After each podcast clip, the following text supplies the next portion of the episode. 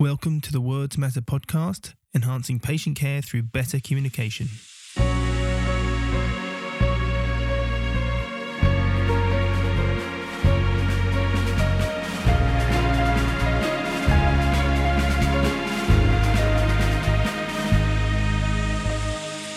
Welcome to another episode of the Words Matter podcast. I'm Oliver Thompson. So, on this episode, I spoke with Tom Jesson. Tom is a musculoskeletal physiotherapist from Northumberland in the northeast of England who has recently moved to Michigan in the US, and he's developed an interest in sciatica after a popular Twitter thread and continues his deep immersion into the sciatica literature. So I first became aware of Tom from his excellent episodes both as a host and a guest on the Physio Matters podcast, where he has talked about his deep dive into the sciatica literature and also a truly exceptional episode with John Launer on narrative medicine, and recently an insightful and engaging episode with Tina Price on her experience of sciatica. Having listened to Tom's thoughtful and articulate analysis and discussion on these topics, I really wanted to get him on the podcast to talk about these issues further. So, in this episode, we talk about the different diagnostic labels associated with sciatic pain and the implications of using these terms with patients we discuss the issue of accuracy and precision, both from a medical and terminological perspective, and also the challenge of naming and labeling complex subjective phenomena relating to a pain experience. We also go into sacrificing precise terms for terms which are more meaningful and functional for the person experiencing sciatica. So, Tom was a brilliant guest, and I really enjoyed the conversation. It's clear he's really taken the time to think deeply and critically about these important and often extremely challenging areas of clinical practice. So I bring you Tom Jesson.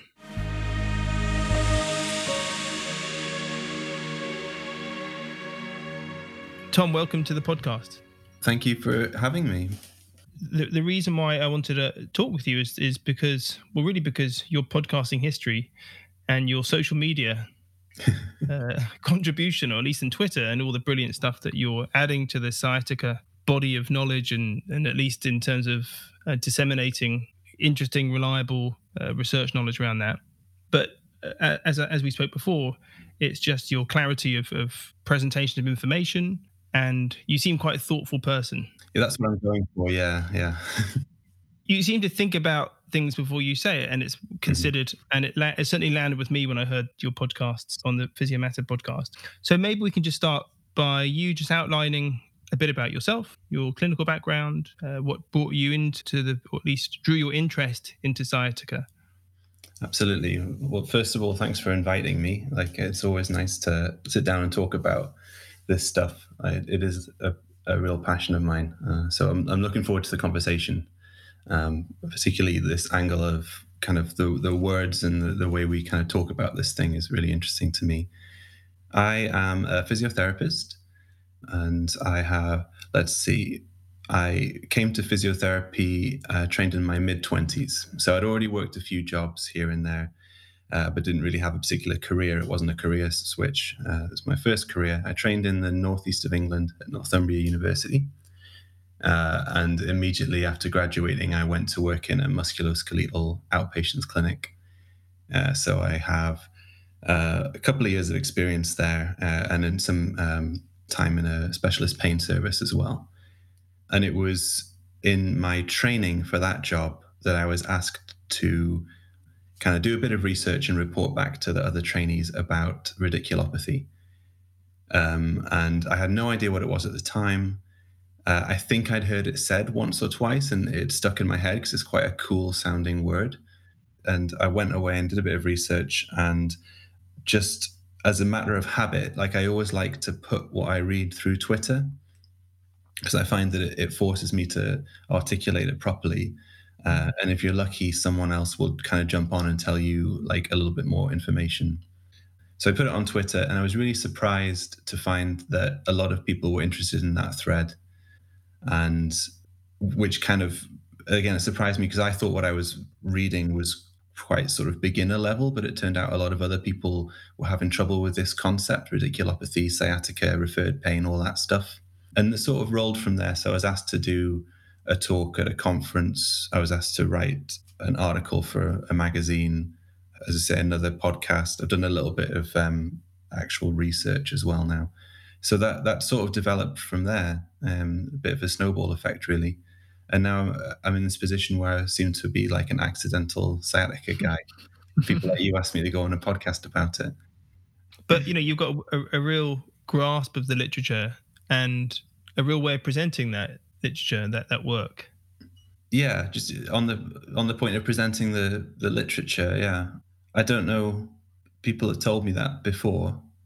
This isn't false modesty. I like to think it's because it's quite difficult for me to understand a lot of it. You know, they do say that you know sometimes the best teachers are people who don't find the material easy but because i have to turn maybe i find i have to turn stuff over in my head quite a lot and kind of write it out and rewrite it and by the time it's done it seems to be quite useful for other people mm. as well so you've been on this kind of you, have immersed yourself that's a fair yeah, yeah. claim in, in the sciatica or or radiculopathy literature what surprised you most oh, interesting question I think there's a few things that surprised me. Just just to pick, I suppose it depends what perspective you come from, right? So if if I went back and I was the complete novice that I was, with a couple of weeks of clinical experience under my belt, it would be different things that continue to surprise me now.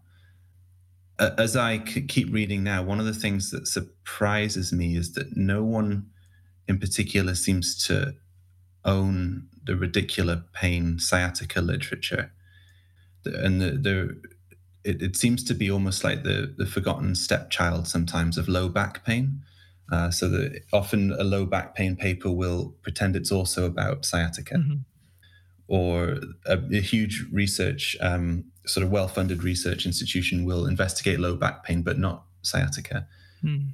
And I think that's uh, why it almost over the decades seems to come up and people become really interested in it in some corner yeah. of the world and then it dies down again um, but like the neuropathic pain people aren't really into it the back pain people sometimes are but aren't really so it's kind of ends up being a bit of a patchwork of you know patching together different things yeah you're right. No, no one has kind of really grabbed it and, and mm-hmm. taken hold of it, and probably because no one wants to own it. Like, who the hell wants mm-hmm. to own sciatica? And you're right; it's often clumped together, isn't it? If you look at the NICE guidelines, it's kind of it's back pain. At least in the UK, you know, the clinical guidelines are back pain and sciatica, mm-hmm. and there's you know, there's there's some distinction made in the interventions recommended or, or not recommended.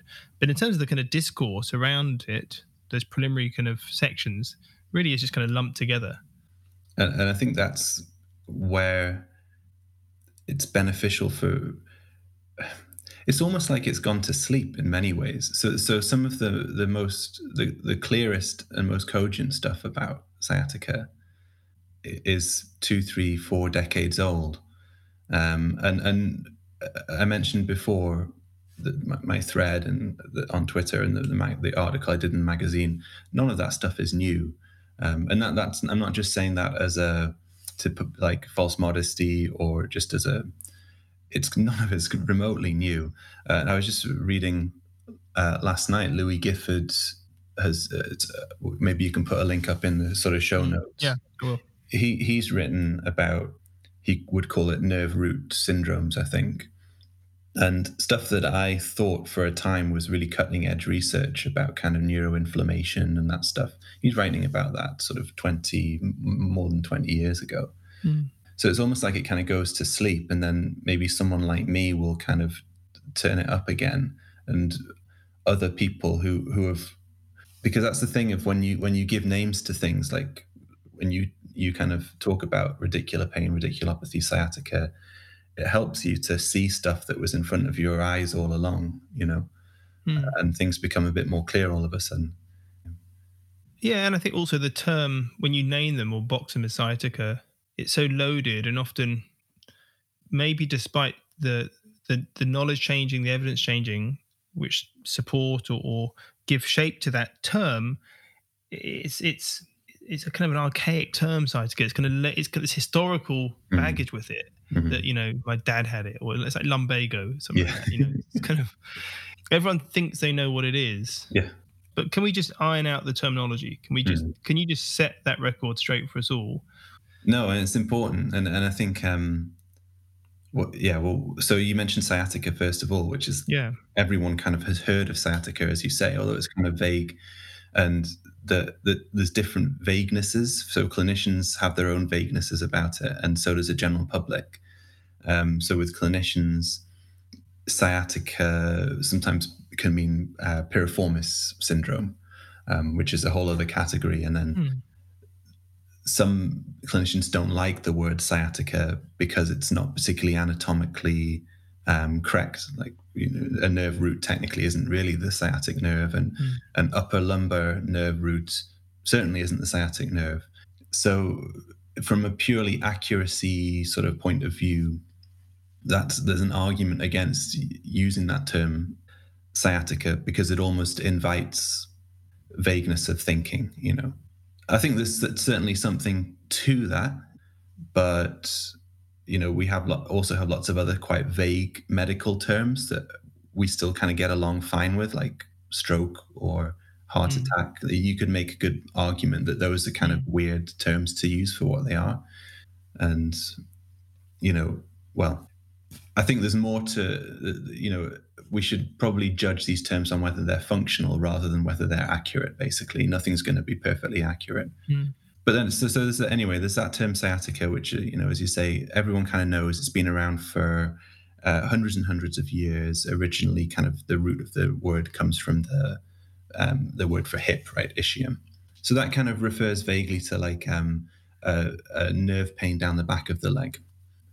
And is it just pain? So it's, it's, it's the term sciatica just imply pain? Or what comes with that term is also potential mm. loss in motor function or sensory changes, etc? Um, good question. To me, um, it implies pain. And again, I suppose that depends on like the context in, in which you're using it. But to me, it sort of implies pain. Obviously, in a clinical situation, if, if I was, you know, talking to another clinician and I said someone had sciatica, that implies that I would have tested their reflexes and so on but the word itself seems to point towards pain to me. Mm. I don't know if you feel differently about it. I think so. Yeah, patients when patients use it, they're mm. almost almost always complaining of pain. That's their mm. primary mm. complaint. They're not saying. I mean, sometimes they are saying, "I have no pain, but I also can't lift my foot up." Mm-hmm. You know, they might say that, but typically it's associated with that painful experience, and the other stuff comes on later, or or maybe not at all. Mm.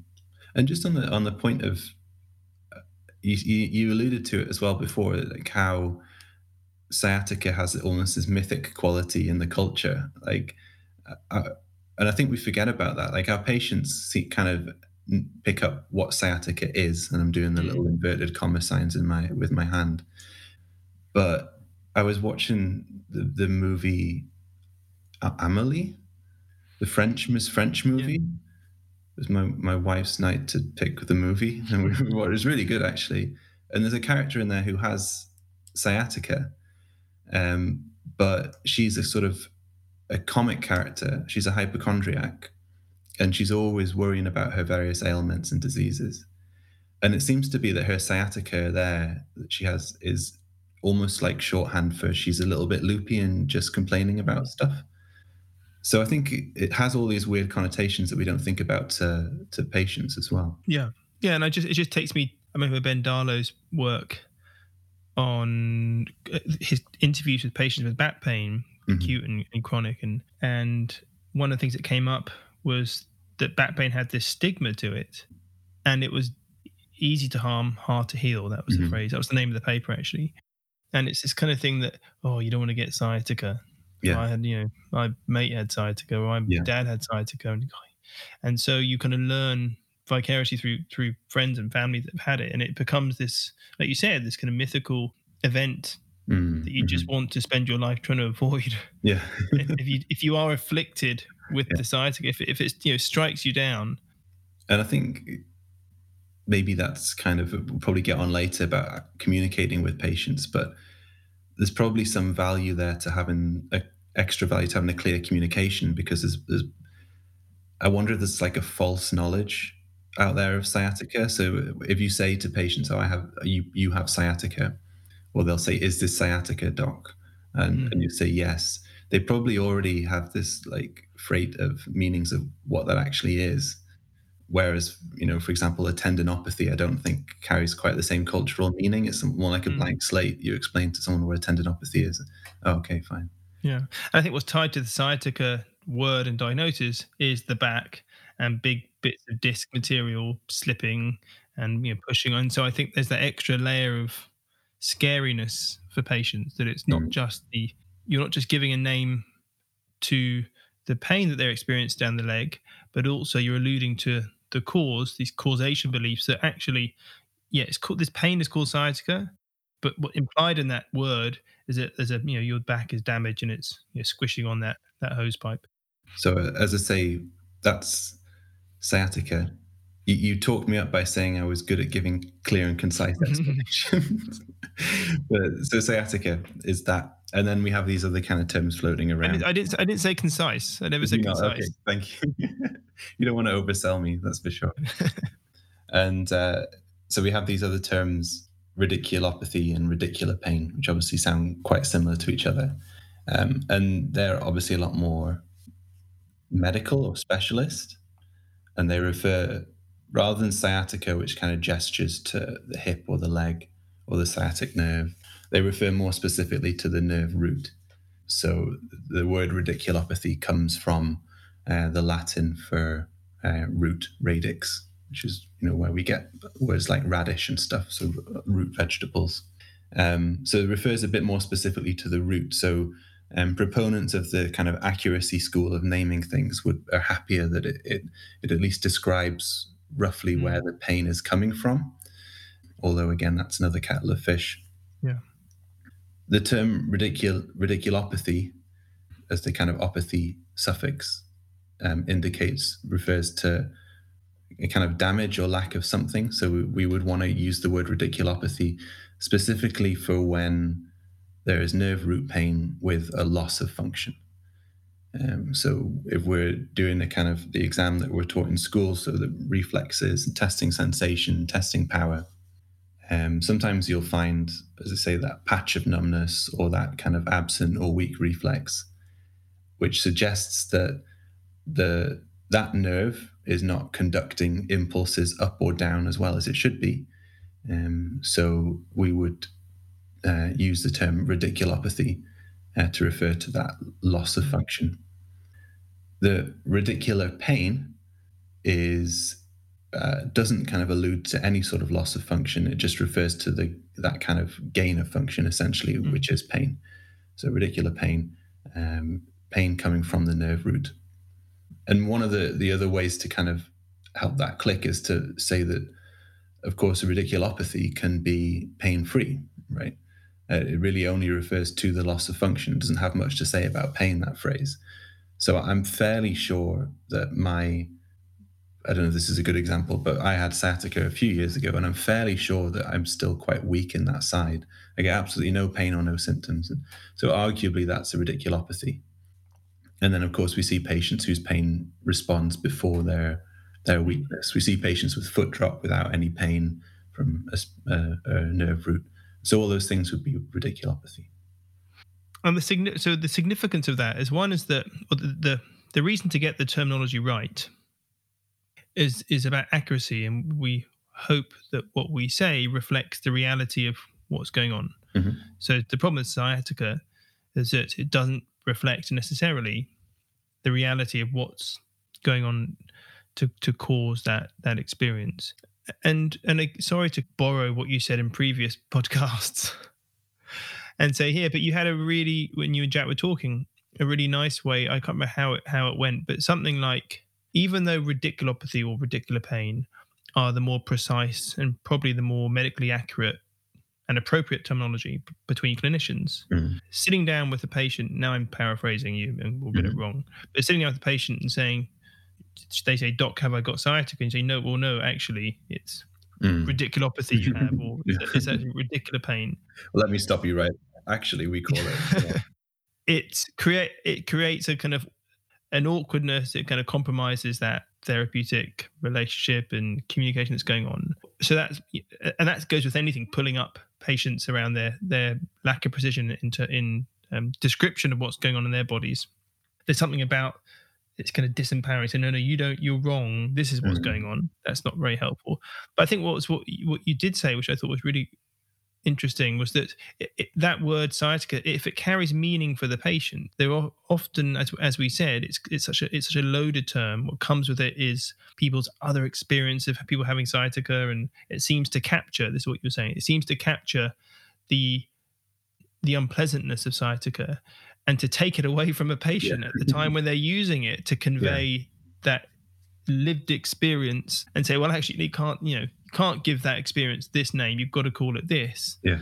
it's something a bit a bit shitty about that Yeah. for want of a better word Yeah. you know Yeah, I, I- I think I'd I'd agree with you there. Certainly, as we said before, you know there there are lots of different meanings that come with sciatica, and some might be uh, helpful for that patient, and some might be unhelpful, and that's something to unpack. But I'm certainly a proponent of trying to meet the patient at their meaning, or you know, uh, as John Launer would say, you you know, you're weaving a tapestry with them. You're not kind of Mm. um, so, so I would be happy to kind of keep using that phrase. Um, or at some point introduce a you know different phrase or uh, along that's that exactly what I was going to mention. Yeah, you, you know, you might always also find that people call it uh, radiculopathy, and you know, because they're going to start googling it, um, and it might be part of, it might be like a step on the way of them understanding their condition more as well.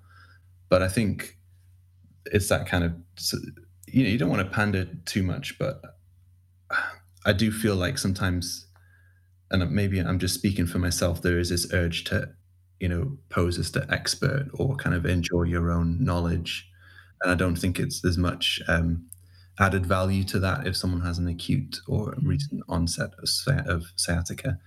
And the, the other thing is, you know, I say sciatica all the time because Mhm. radiculopathy and radicular pain is such a mouthful.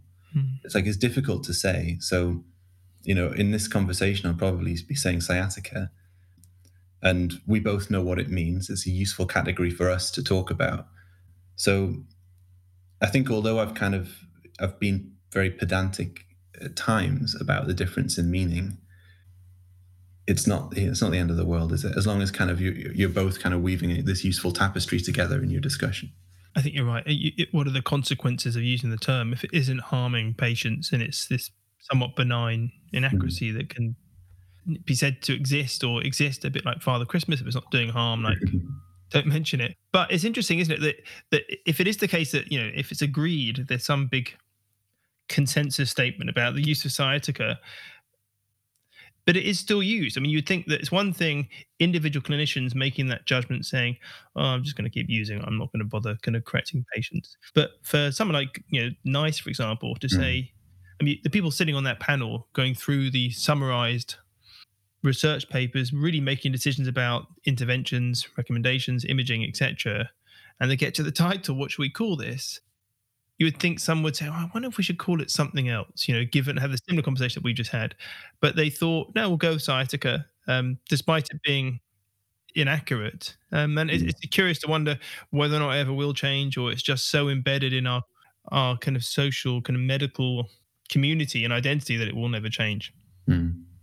I mean, I would I would go with uh, to the fact that it's been around for hundreds of years, and Shakespeare was talking about it. Um, and if you if you look up radicular pain and radiculopathy, they've been around for a few decades, really, uh, to refer so to to the pain conditions. So I would bet on sciatica on that basis. if we were going to say which one will still be around in hundred years, I'd probably put my money on sciatica, for better or worse. And so, so what kind of conversations, or, or so we said maybe just pulling patients up and just correcting them and making them feel stupid isn't isn't Mhm. a great thing to do, but letting it slide, at least initially, and and you know compromising that inaccuracy in order to gain trust and you know develop that relationship.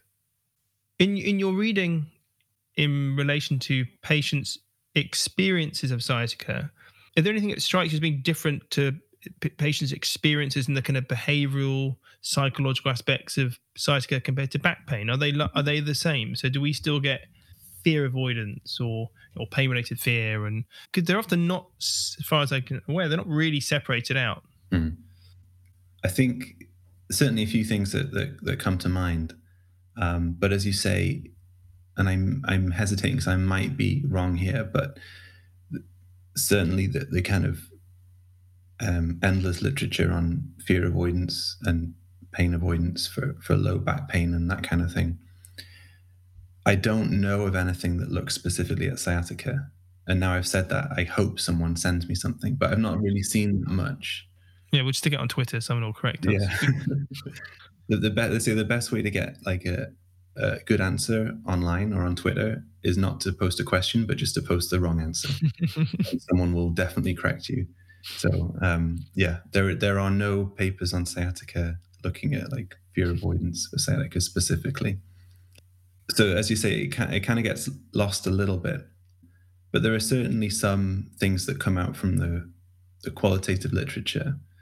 One, as you say, is that people with sciatica often kind of allude to this sense that it's worse than they expected or worse than they anticipated and obviously with the usual caveats it's very individual and sometimes sciatica can be quite mild as mine my experience was very a very mild sort of mechanosensitivity really just to throw another category in there mm-hmm. people who are interviewed who've had severe sciatica say things like um, this was worse than i imagined pain could be or um, if there was uh, this is getting a bit dark on the podcast sorry but if there was a gun on the bedside table i would have considered using it Mm-hmm. Um, one writer, uh, a epidemiologist um, called his name's Mayer, I forget his first name, wrote of being like reduced to a, a screaming animal, essentially, like words kind of failed him.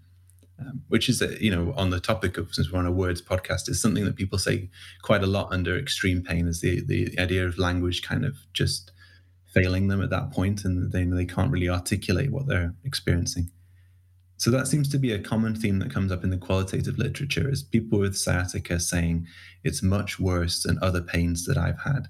And, and I think it's good to kind of bear that in mind because it can be would it change your clinical decisions maybe in some ways but just in terms of relating to the patient and being aware of what's going on to have to have that kind of consideration in mind is quite important i think i read the same I've just pulled it up on my phone. The quote from the qual paper by Saunders, I think it was in Social Science and Medicine was the journal. But I've got it here, and I read it. I have had read this paper, and I remember I forwarded it to you before the podcast. But the quote, if we're thinking about the same quote, was um, so this is a this is a, a quote from a participant with sciatica in a qualitative study that I'll put the link up. It's called Biographical Suspension by Saunders. Can't remember the first name. Quote was, "I can't describe the pain. That sort of pain where you want to throw up."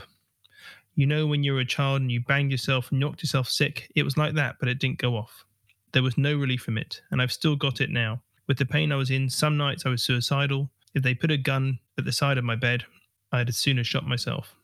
I mean, that's one example. You, you know, there's certainly a, a pattern in the in the qual literature about just mm. the severe unpleasantness of sciatica, which seems to to elevate it over back pain in many instances. From in my experience, like eh, from other stuff that I see as well. So as I say, I, my experience has been as a kind of outpatient musculoskeletal physiotherapist for most of my career, and there, you know, people are suffering and have you know many problems, but in terms of the actual um, sensory experience of pain, um, we don't tend to see things like trigeminal neuralgia um, cluster headaches. You know, we see knee arthritis and back pain, which you know are very serious in their own right and disabling conditions.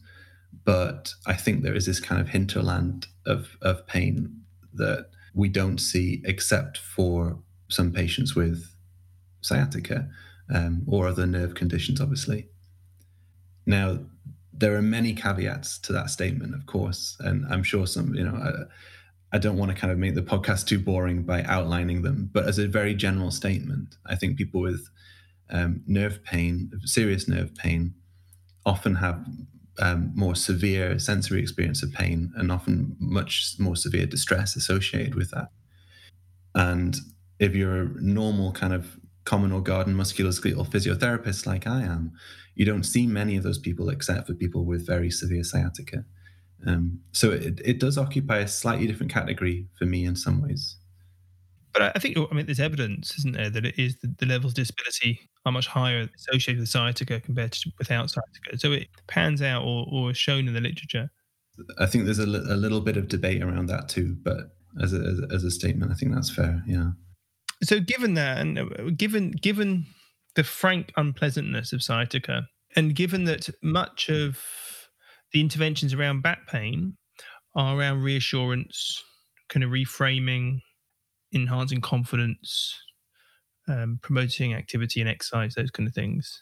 Do those same strategies seem to work for sciatica, which is, which in my experience, that it seems impenetrable often to some of those psychological interventions, where just saying someone, I know you're in just a huge amount of pain, but really there's no damage here. You know, it's safe to move, all that kind of jazz.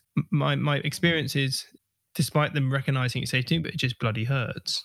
Well, it's, it's interesting to hear your experience on that because um, it's something I've kind of wondered. And, and as I kind of said at the beginning of the podcast, I don't have many years of clinical experience to draw on. Um, so it's interesting to hear yours too.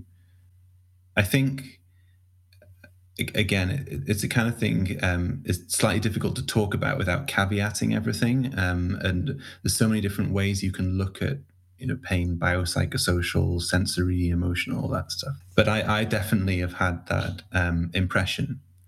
And one way, another way of putting it might be that for for people, some people with sciatica, the pain is is very much a sensory discriminative experience or driven by that kind of input, uh, and that the kind of evaluative, emotional, affective aspects of it follow on from the sort of peripheral input.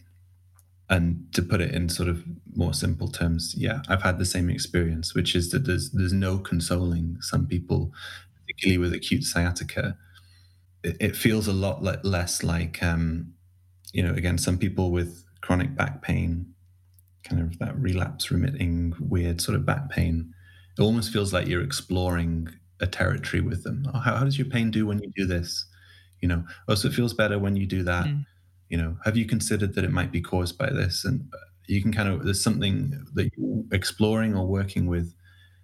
Whereas with sciatica sometimes it feels just like this kind of monolith that you can't really kind of breach. Yeah and there's no relief. And there's often there's often there's no there's little positional relief or, or any kind of temporal relief. Mm-hmm, mm-hmm. Uh, and, and, so I think you know I'm, I'm not going to pretend I have any solutions to that, but I think it's really nice to mention it because um, particularly for people early in their career, just to be aware of that, a so they don't beat themselves up. You know when they they can't kind of make progress with the certain approaches, um, and B, so they maybe don't kind of keep trying if it's not working. I think um, I'm not my you know maybe it's a completely different topic to open, but it might also mean being much happier to refer for things like medications, um, injections, and surgery uh, which generally like the physio bias against those things i'm very like happy with and i think it's just a it's a it's a good thing and very supportive of it. But i think um maybe you know i'm in america now so i think things would be different over this side of the pond but certainly in england the kind of physio bias against those interventions would uh, maybe not be good for some people with sciatica. But i think the other thing to say is that um, one when you were saying your your experience, it, certainly reminded me of a few particular experiences that I've had, but I've had some of the opposite actually as well, where when people have you say like chronic radicular pain, and they often would would come in a very distressed state as well. Maybe they've had multiple interventions which have had like little or no sort of lasting benefit for them. And I've actually had some experiences where that a similar discussion to the one you were saying, essentially, you know, education reassurance, has been like profoundly beneficial for those people. And some of the best sort of moments in my career, really, that I think back to, because there is a, a sense for some people, sciatica doesn't intuitively make sense for the layman. So even if you if you had a tendinopathy, you know, even if you never went to see anyone, you could probably work out like there's a sort of intuitive sense in a tendinopathy. Whereas sciatica is very weird. Uh, it comes along with different pins and needles and numbness. It gets worse at certain times of day for no reason, and after you do stuff hours afterwards for no reason. And there's a lot of misinformation just to further cloud the waters. So a lot of people with chronic sciatica often paradoxically the more research they've done you know, they actually come in a state of being um, very ill informed about their condition and they haven't been able to make particular sense of it or fit in information to help them make sense of their life. So just to kind of put a lighter note on what you said before in my experience with people with chronic sciatica you can make huge strides with a 10 20 30 minute conversation to help them clear up things that they've been really worried about or wondering about for a long time. So I'm, I'm thinking of someone, for example, who he had sciatica for a long time. He'd stopped riding horses. Uh, he was a like a, when I was working in Lincolnshire, and he was kind of a farmer, and he used to ride horses a lot. And he with his wife, and he just had no idea whether it was safe or not to do so. And so we had a discussion. I didn't say it was completely safe. Uh, we had a discussion about risks and benefits, and he was the kind of guy who was happy to accept risks for, for you know. Um, so he left that conversation really, really happy, and like with a sort of spring in his step mm-hmm. type of thing. And, and lots of people who have just been through you know endless kind of imaging and interventions without having someone talk them through here's what's going on in your body. Here's why it really hurts when you sit like this. Here's why your foot hurts, even though they're they operated on your back. You know, here's why you get pins and needles at night. But I think you know there's certainly room for the, that sort of thing in sciatica as well. I think yeah, you're completely right, and, and I wasn't suggesting that you would one would lose hope and say, "Well, I'm just not going to bother explaining anything." Yeah, I, I would certainly you look to explore some of those uh, for want of a better word, kind of targets, if you like, whether it's fear about horse riding or, or not trying to, or not being able to make sense of, of some of their symptoms. And it might well change their level of activity or disability, but not change their pain.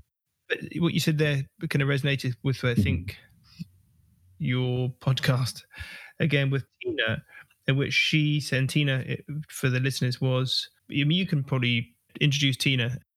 Uh, so, Tina Price is a person uh, with sciatica. and She's had it for a few years. She's in Bournemouth in the United Kingdom. Uh, and she uh, is uh, she blogs at livingwellpain.net. That's livingwellpain.net. Uh, and she's just very articulate about her experience with the medical system, understanding her understanding of sciatica. And I always plug her stuff. So I'm glad you give me an opportunity. Yeah. She um but she described on your on the podcast with you that she needs to work with someone to help make sense, I think, of her body and what was going on. And she subsequently, I think, worked with Matt Lowe, who's been on this podcast. And I just wonder what what you think about that and the role that clinicians have in making sense with patients. And what are some of the ways that we can make sense? Or what is you know what does it mean to make sense of sciatica with a patient? And what are the possible implications of that? And how it, how might we make sense the first step is is is to um, help kind of work it out yourself right? Um, and that sounds sounds a little ob- a little obvious but we talk a lot about education and also but there's kind of also an awareness that just giving someone education in the form of a lecture is not that helpful. Uh, and certainly taking things off the shelf, metaphors and so on, and picking up on phrases and interjecting and uh, with kind of other phrases is is not that helpful. So I think the more you know, the more that your knowledge permeates that discussion, um, and the more kind of agile you can be in picking up on the patient's worries or misconceptions and helping them with those from the moment they come in the door and I say that from a, because I know quite a lot about sciatica now, but I know almost nothing about a lot of things that I should. So, for, you know, I'm hopeless at some things. So, just from a very basic point of view, just learn and kind of uh, help, you know, explain. If you can explain things to yourself, you can mm-hmm. explain things to others. But I think a few of the points that I personally have found most helpful for people with sciatica one is the neurological exam there's a lot of debate about why we do the neurological exam.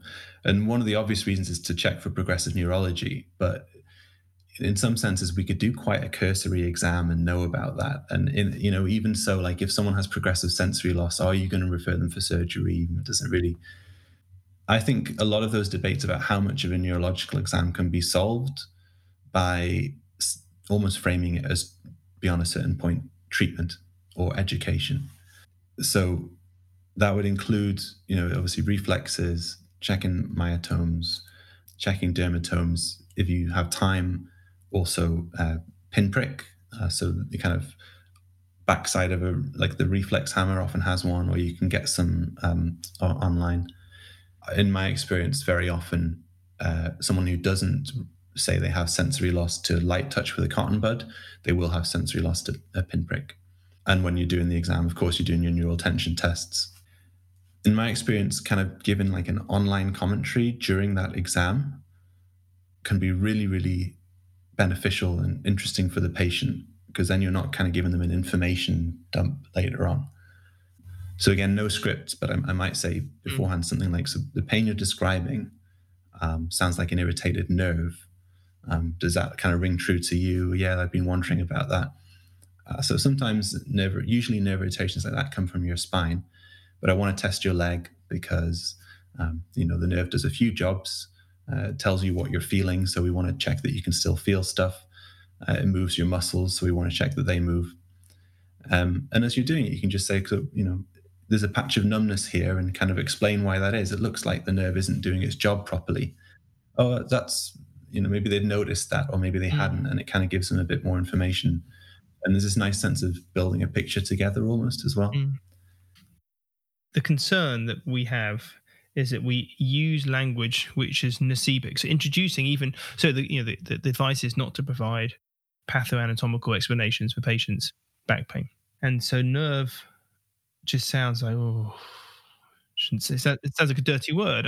You're now introducing an idea to a patient, which they might well have already had, but within a certain clinical context and some implications that it's mm. a it's a tissue causing symptoms essentially. And so, on the one hand, we've got to be very cautious about introducing pathoanatomy to, to our discussions.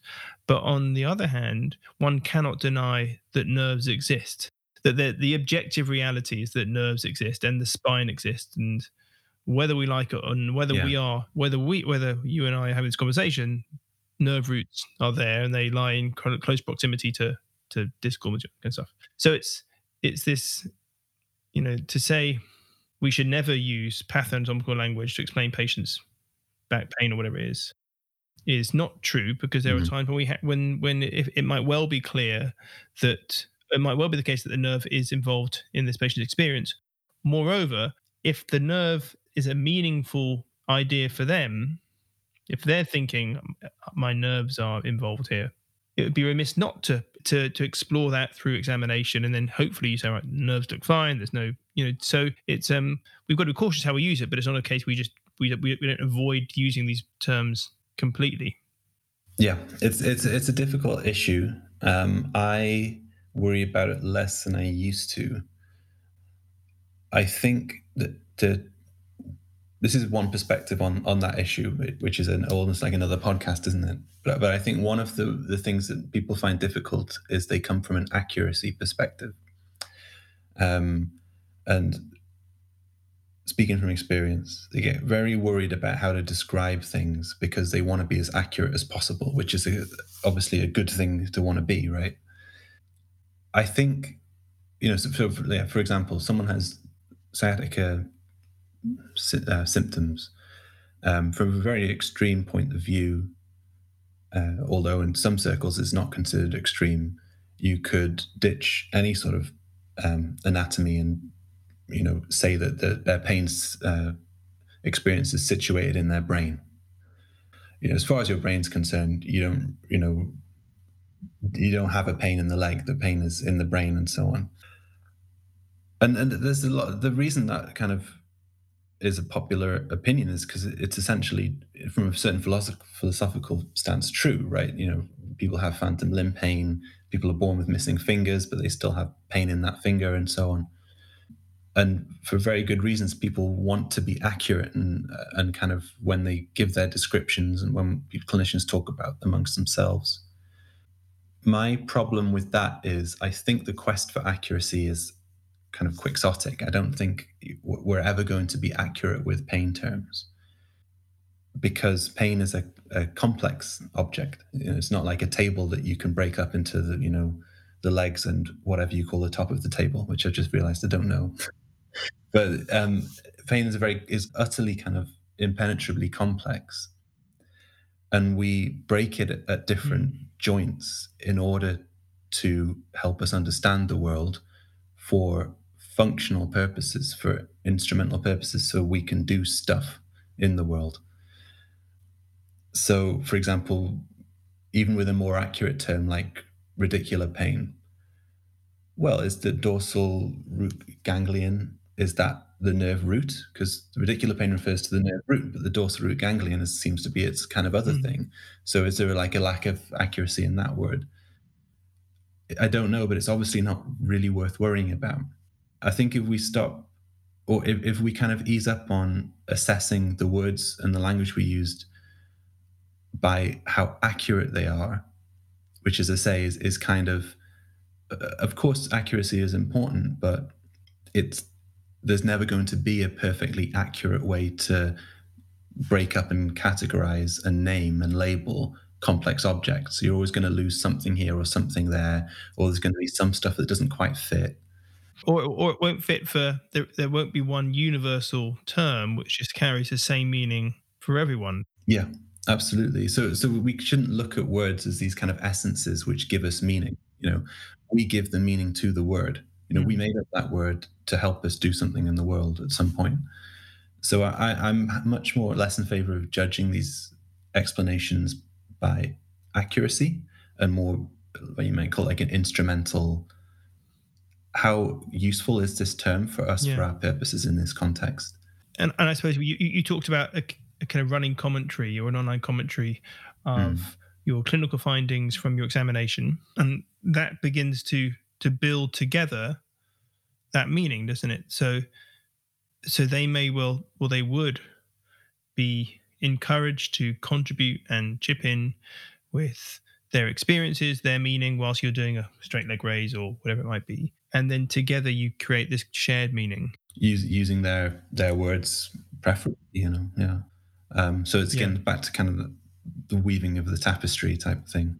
So i think what was your your original question was about that wasn't it? So sort of helping the patient to make make sense of what's going on in their body. And so i think a, a really good place to start as i say is with the the nerve exam and just kind of yeah helping them to understand what you understand and, and vice versa so that even before you get to the quote unquote treatment or education they're kind of getting what's going on and their, their own particular things that yeah. they were worried about or confused about uh, can come into play an example of both addressing some of the I suppose the the the fears or the misconceptions about some of their experience. That's not to say their experience isn't real, but they they might be ascribing certain causes to their experience. For example, if a patient is prone on a couch and you start kind of prodding and palpating around their back and pushing, putting kind of load through tissues, they'll sometimes say, "Are you?" I mean, they'll ask, you, "Are you pushing on a nerve? Are you are you are you is that the is that the nerve? And it might be just reproducing some kind of somatic referral. And i think those that's a really good opportunity to, to have a discussion around that saying actually well, well you know we're way away from the nerve. Yeah. And you might bring out a plastic model if you've got one and say actually you know, and so but it begins to create an explanation with them um, which is not so nerve focused, perhaps. They might still have kind of sciatica and radiculopathy, But in that moment, you're kind of demonstrating that you know that pain that you're experiencing it really isn't down to me kind of squishing the nerve and and this is maybe what's going on. So it builds a, a, a different conception of a, a, different understanding about about what's going on in their bodies. Yeah. And i think what you're describing i don't know if there's a, like a word for it because we it's it's such a, a, a useless dichotomy but this kind of hands-on hands-off thing I'm like I've been, as I say, graduated, trained, and worked in the kind of hands-off phase. So I'm like I'm crap at manual therapy. Like I'm just not like the, that thing that you're describing is, you know, some manual therapy proponents would call that manual therapy, right? I, I can't think of really another word for it. Like, um, but something to do with you putting your hands on someone and creating that kind of shared understanding of yeah. Well what happens when i do this? What happens when i do that? And you can create is it you're, you're creating an experience or you're creating an, an experience which you then discuss together and you share perspectives of that experience which one hopes begins to cement or loosely cement a new conceptualization of what's going on and and you can you can do you might be able to do that just with having a conversation with someone in many cases, it's not necessary to touch anyone's back, I'm sure. But I think that as you, the, the notion that putting hands on someone and creating an experience from which to have a discussion about, to say, well, that's just that's harmful, it's it's not necessary. It really does remove a whole a whole range of tools which one can create experiences. I mean, really, we're in the business of creating experiences through either conversation, through exercise, or through movement, whatever it is. And it's just another way to create an experience from which a conversation can develop. And we're the only set of clinicians at this little corner of musculoskeletal practice that can do that, right? Yeah. So, which we're very lucky, I think, to be able to. Yeah. And so, what about when patients do have seemingly mm. unhelpful conceptions about their radiculopathy? Well, I mean, there's, there's like lots of sort of common misconceptions, and probably the most common one is that it's all to do with compression, right? It's it's hard. All these things are so hard because you when you're they're not straightforward, and you want to like add a ton of exceptions and disclaimers to everything because, but I, I certainly think that this idea of compression is with good reason foremost in patients' minds when they and clinicians' minds. And interestingly, from Rob mm. Goldsmith's uh, recent paper, which is I just recently reread it. is that is so insightful. It's so interesting. Yeah, just qualitative research and patients have lots of different ideas about what might be causing the compression. Like sometimes like the disc is swollen somehow, like a swollen ankle becomes in, um, like his ankle becomes swollen. And, but this this enduring idea that the nerve is being compressed. As you said, that is accurate in many ways and in many ways it's not accurate and misses out a big part of the story. Accuracy is, as I said before, only part of the story. What we really want is them to have a, a useful or functional understanding of their, their pain, because accuracy is a bit of a never ending quest. The problem with the compression narrative is there's a few. One is that it, it implies that surgery is the only fix. Uh, so that's something that came out of Rob's paper. Um, why would I do exercises you know, why would I even take medications or have an injection when the nerve is compressed? And that, you know, that makes sense. So just in order to kind of broaden patients' horizons, uh, you know, beyond this, uh, things are being compressed narrative, we need to add something else. Uh, and another problem with the the compression narrative is that it, it's it can set people up for a fall later on. So this is something I noticed when I worked in the uh, uh, specialist pain service. Is there are many many people uh, who develop sciatica, they get an MRI, maybe well maybe they get an MRI at the time that shows compression, the pain never goes away, and um, a few years later someone gives them another MRI, but there's no compression, no nerve root contact, and that completely stumps people because for years they built up this idea of when I bend forward, this disc presses on my nerve. and it's almost like they're all at sea, like, and understandably so.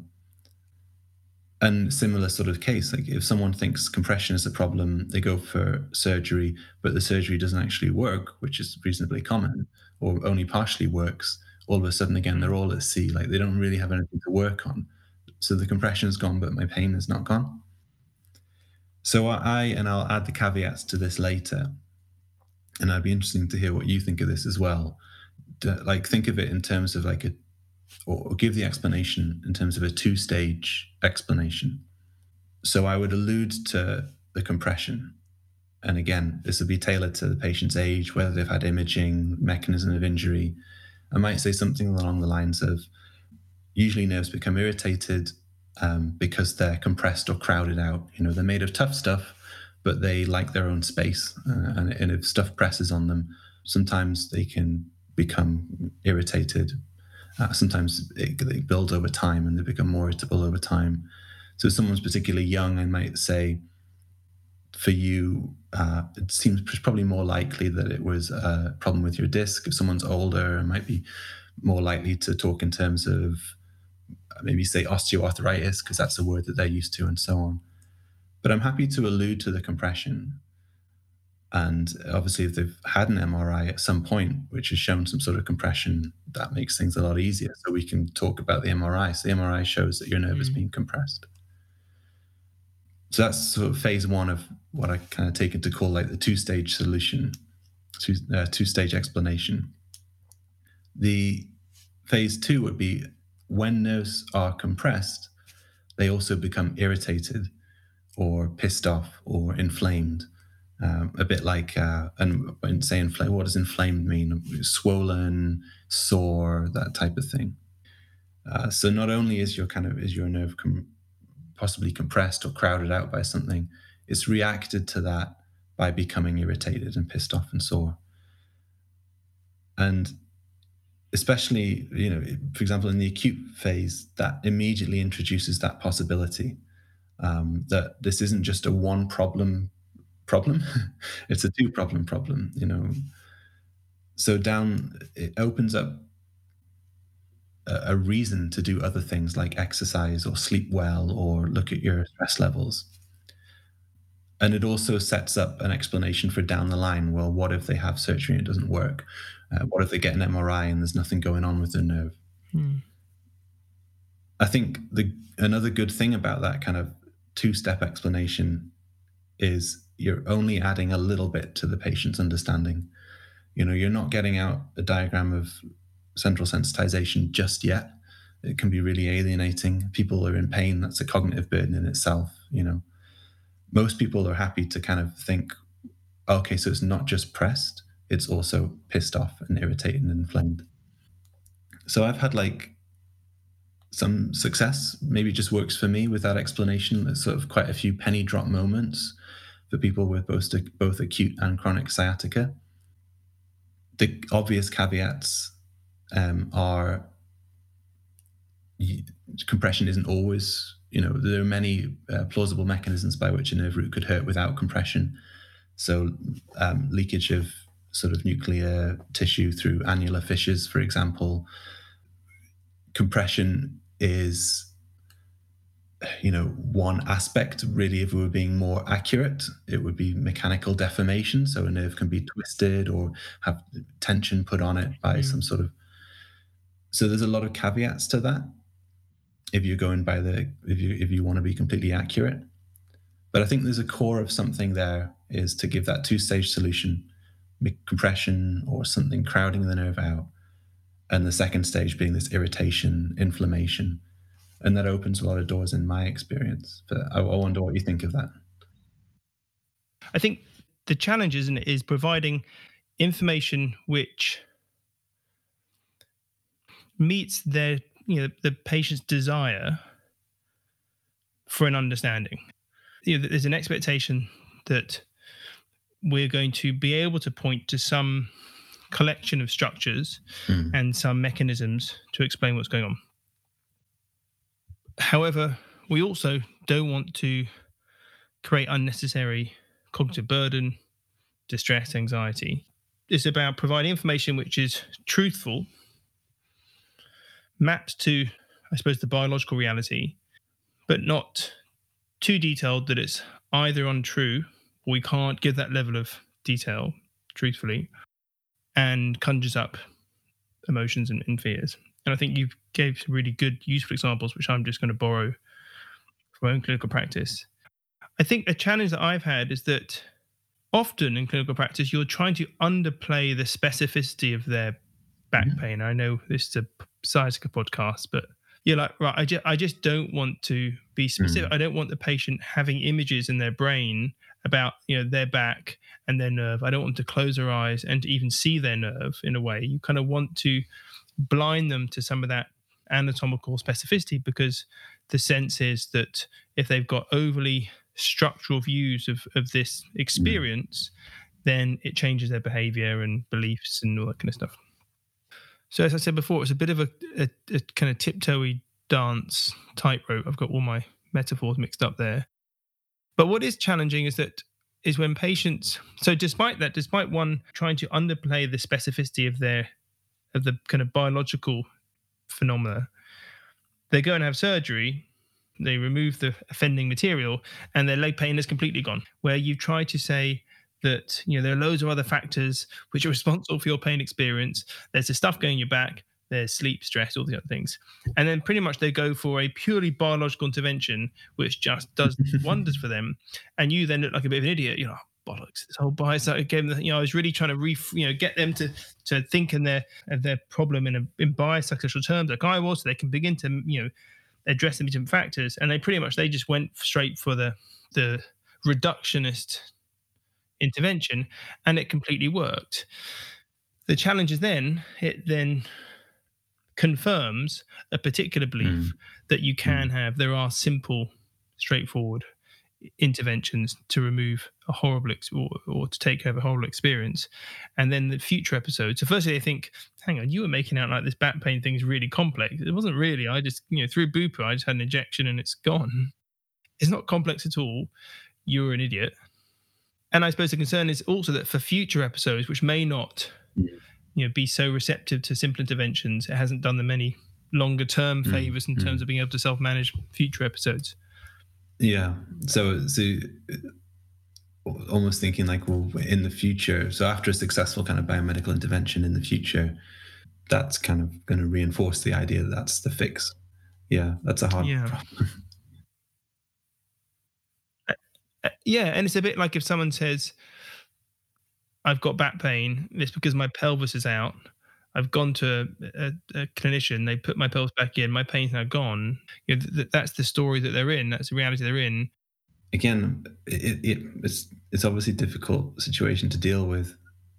Again, I, I don't pretend to have like an easy answer to it, but I don't think. Um, first of all, in the situation where a patient gets uh, the operation and they feel better and they don't have any sort of relapse and pretty much get on fine in the future. That's obviously not really a problem. I mean, we might feel a bit silly, but for for them that's great. But obviously, there's a, another problem is well, what if it does come back? I don't really know. I can't recall what the rates of recurrence are, but they're I think they're um, definitely significant. I think like, maybe to go back to my previous answer of as easy as early on as possible, just introducing this idea of irritation and sensitization. And that once it, something's been irritated it, it's more prone to become irritable in the future.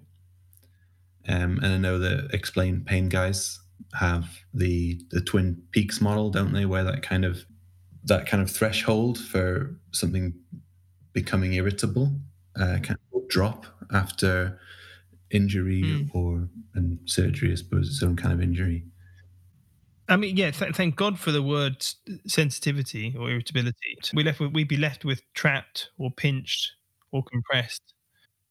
And I think, and you know, sometimes just suggesting those terms. And I know we talked about not pulling patients up in terms of accuracy, but I think if there ever was a time to mm-hmm. to slip in some alternative descriptors, that might be it. Because even with objective compression on on a scan you, you you'd still kind of want to you need a you need a phrase which explains the experience but not one, as I said, which conjures up overly structural fears around fragility and if I just move the wrong way, that that you know offending bit of stuff will push or poke in other directions. And so it's about introducing a different explanation for the same event, essentially for the same for the same thing. Mm. It's a tough one. it's such an interesting subject for clinicians because uh, it's kind of the the whole the last sort of holdout of or certainly compared to low back pain anyway which i know if i decided to get into low back pain i, I find it so frustrating because every different perspective is equally valid yeah. and so on but with radicular pain there does seem to be this um, last holdout of biomedicalism if you want to call it that or structuralism where it's very legitimate to in my opinion to explain it with if it is the case that there are the biological factors are more strongly associated or driving radiculopathy than say non-specific low back pain, then you'd expect the biological interventions to be more successful. They would just target. And is that the case? Mm-hmm. Um, yeah, I mean, so one way of putting it, the NICE guidelines uh, recommend injections and operations for radicular pain, but not for axial low back pain. So if NICE is happy to, mm. I think um, the the when you actually get into the weeds of the evidence, like there was a recent Cochrane review that said that the injections were gave only a very small short term benefit. Um, the when you actually get into the weeds, there's like a lot of ways to argue mm. against that, but it's still a, a, kind of accepted sort of fact by big institutions like Cochrane that biomedical interventions are um, approved yeah. for radicular pain. Tom, thanks so much for coming on the podcast. Thanks for inviting me. It was a, a pleasure. Thanks, Ollie. And maybe just let the listeners know where they can find you and feel free to plug anything you want people to know about. As I said earlier, Tina's website, livingwellpain.net. I always like to tell people about that as a good place to go. And on Twitter, I'm at Thomas underscore Jesson. Um, and there's a couple of links like on my Twitter page to I've got a newsletter where I'm trying to consistently send people a newsletter of interesting stuff about sciatica. And uh, there's a website where people can read some stuff that I've written in the past, uh, which is tomjesson.com. So those are the places to go. Cool. And I'll link those in the show notes so people can just click and, and follow. Tom, thanks so much for talking. Thank you, Ollie. I really enjoyed it.